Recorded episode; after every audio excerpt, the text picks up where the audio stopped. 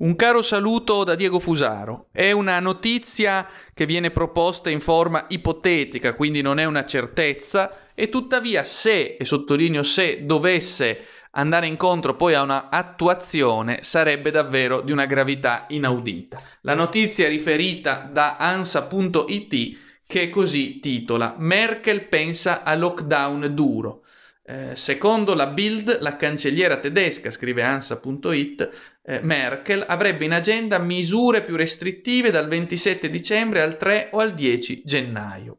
In sostanza, se, e sottolineo se, dovesse avverarsi quanto eh, profetizzato, per così dire, dall'ANSA, la Germania si avvierebbe non verso un ritorno alla normalità, che non sia mai, si avvierebbe anzi verso un inasprimento delle misure terapeutiche tese a contenere la curva epidemiologica, ma soprattutto, aggiungo io, tese a rimodellare in forma autoritaria la società del capitalismo terapeutico secondo i nuovi fondamenti della shooting economy, dell'e-commerce e del capitale finanziario, con annesso un massacro genocidario dei ceti medi e delle classi lavoratrici a colpi di lockdown e eh, di eh, misure molto stringenti. Insomma, l'ho detto e lo ridico, eh, ciò che sta avvenendo non riguarda un singolo paese, l'Italia o la Francia, è una ristrutturazione planetaria del capitalismo che utilizza gli stati sovrani nazionali, che in realtà molto sovrani non sono più da tempo, ma ad ogni modo sono semplici propagini del nuovo ordine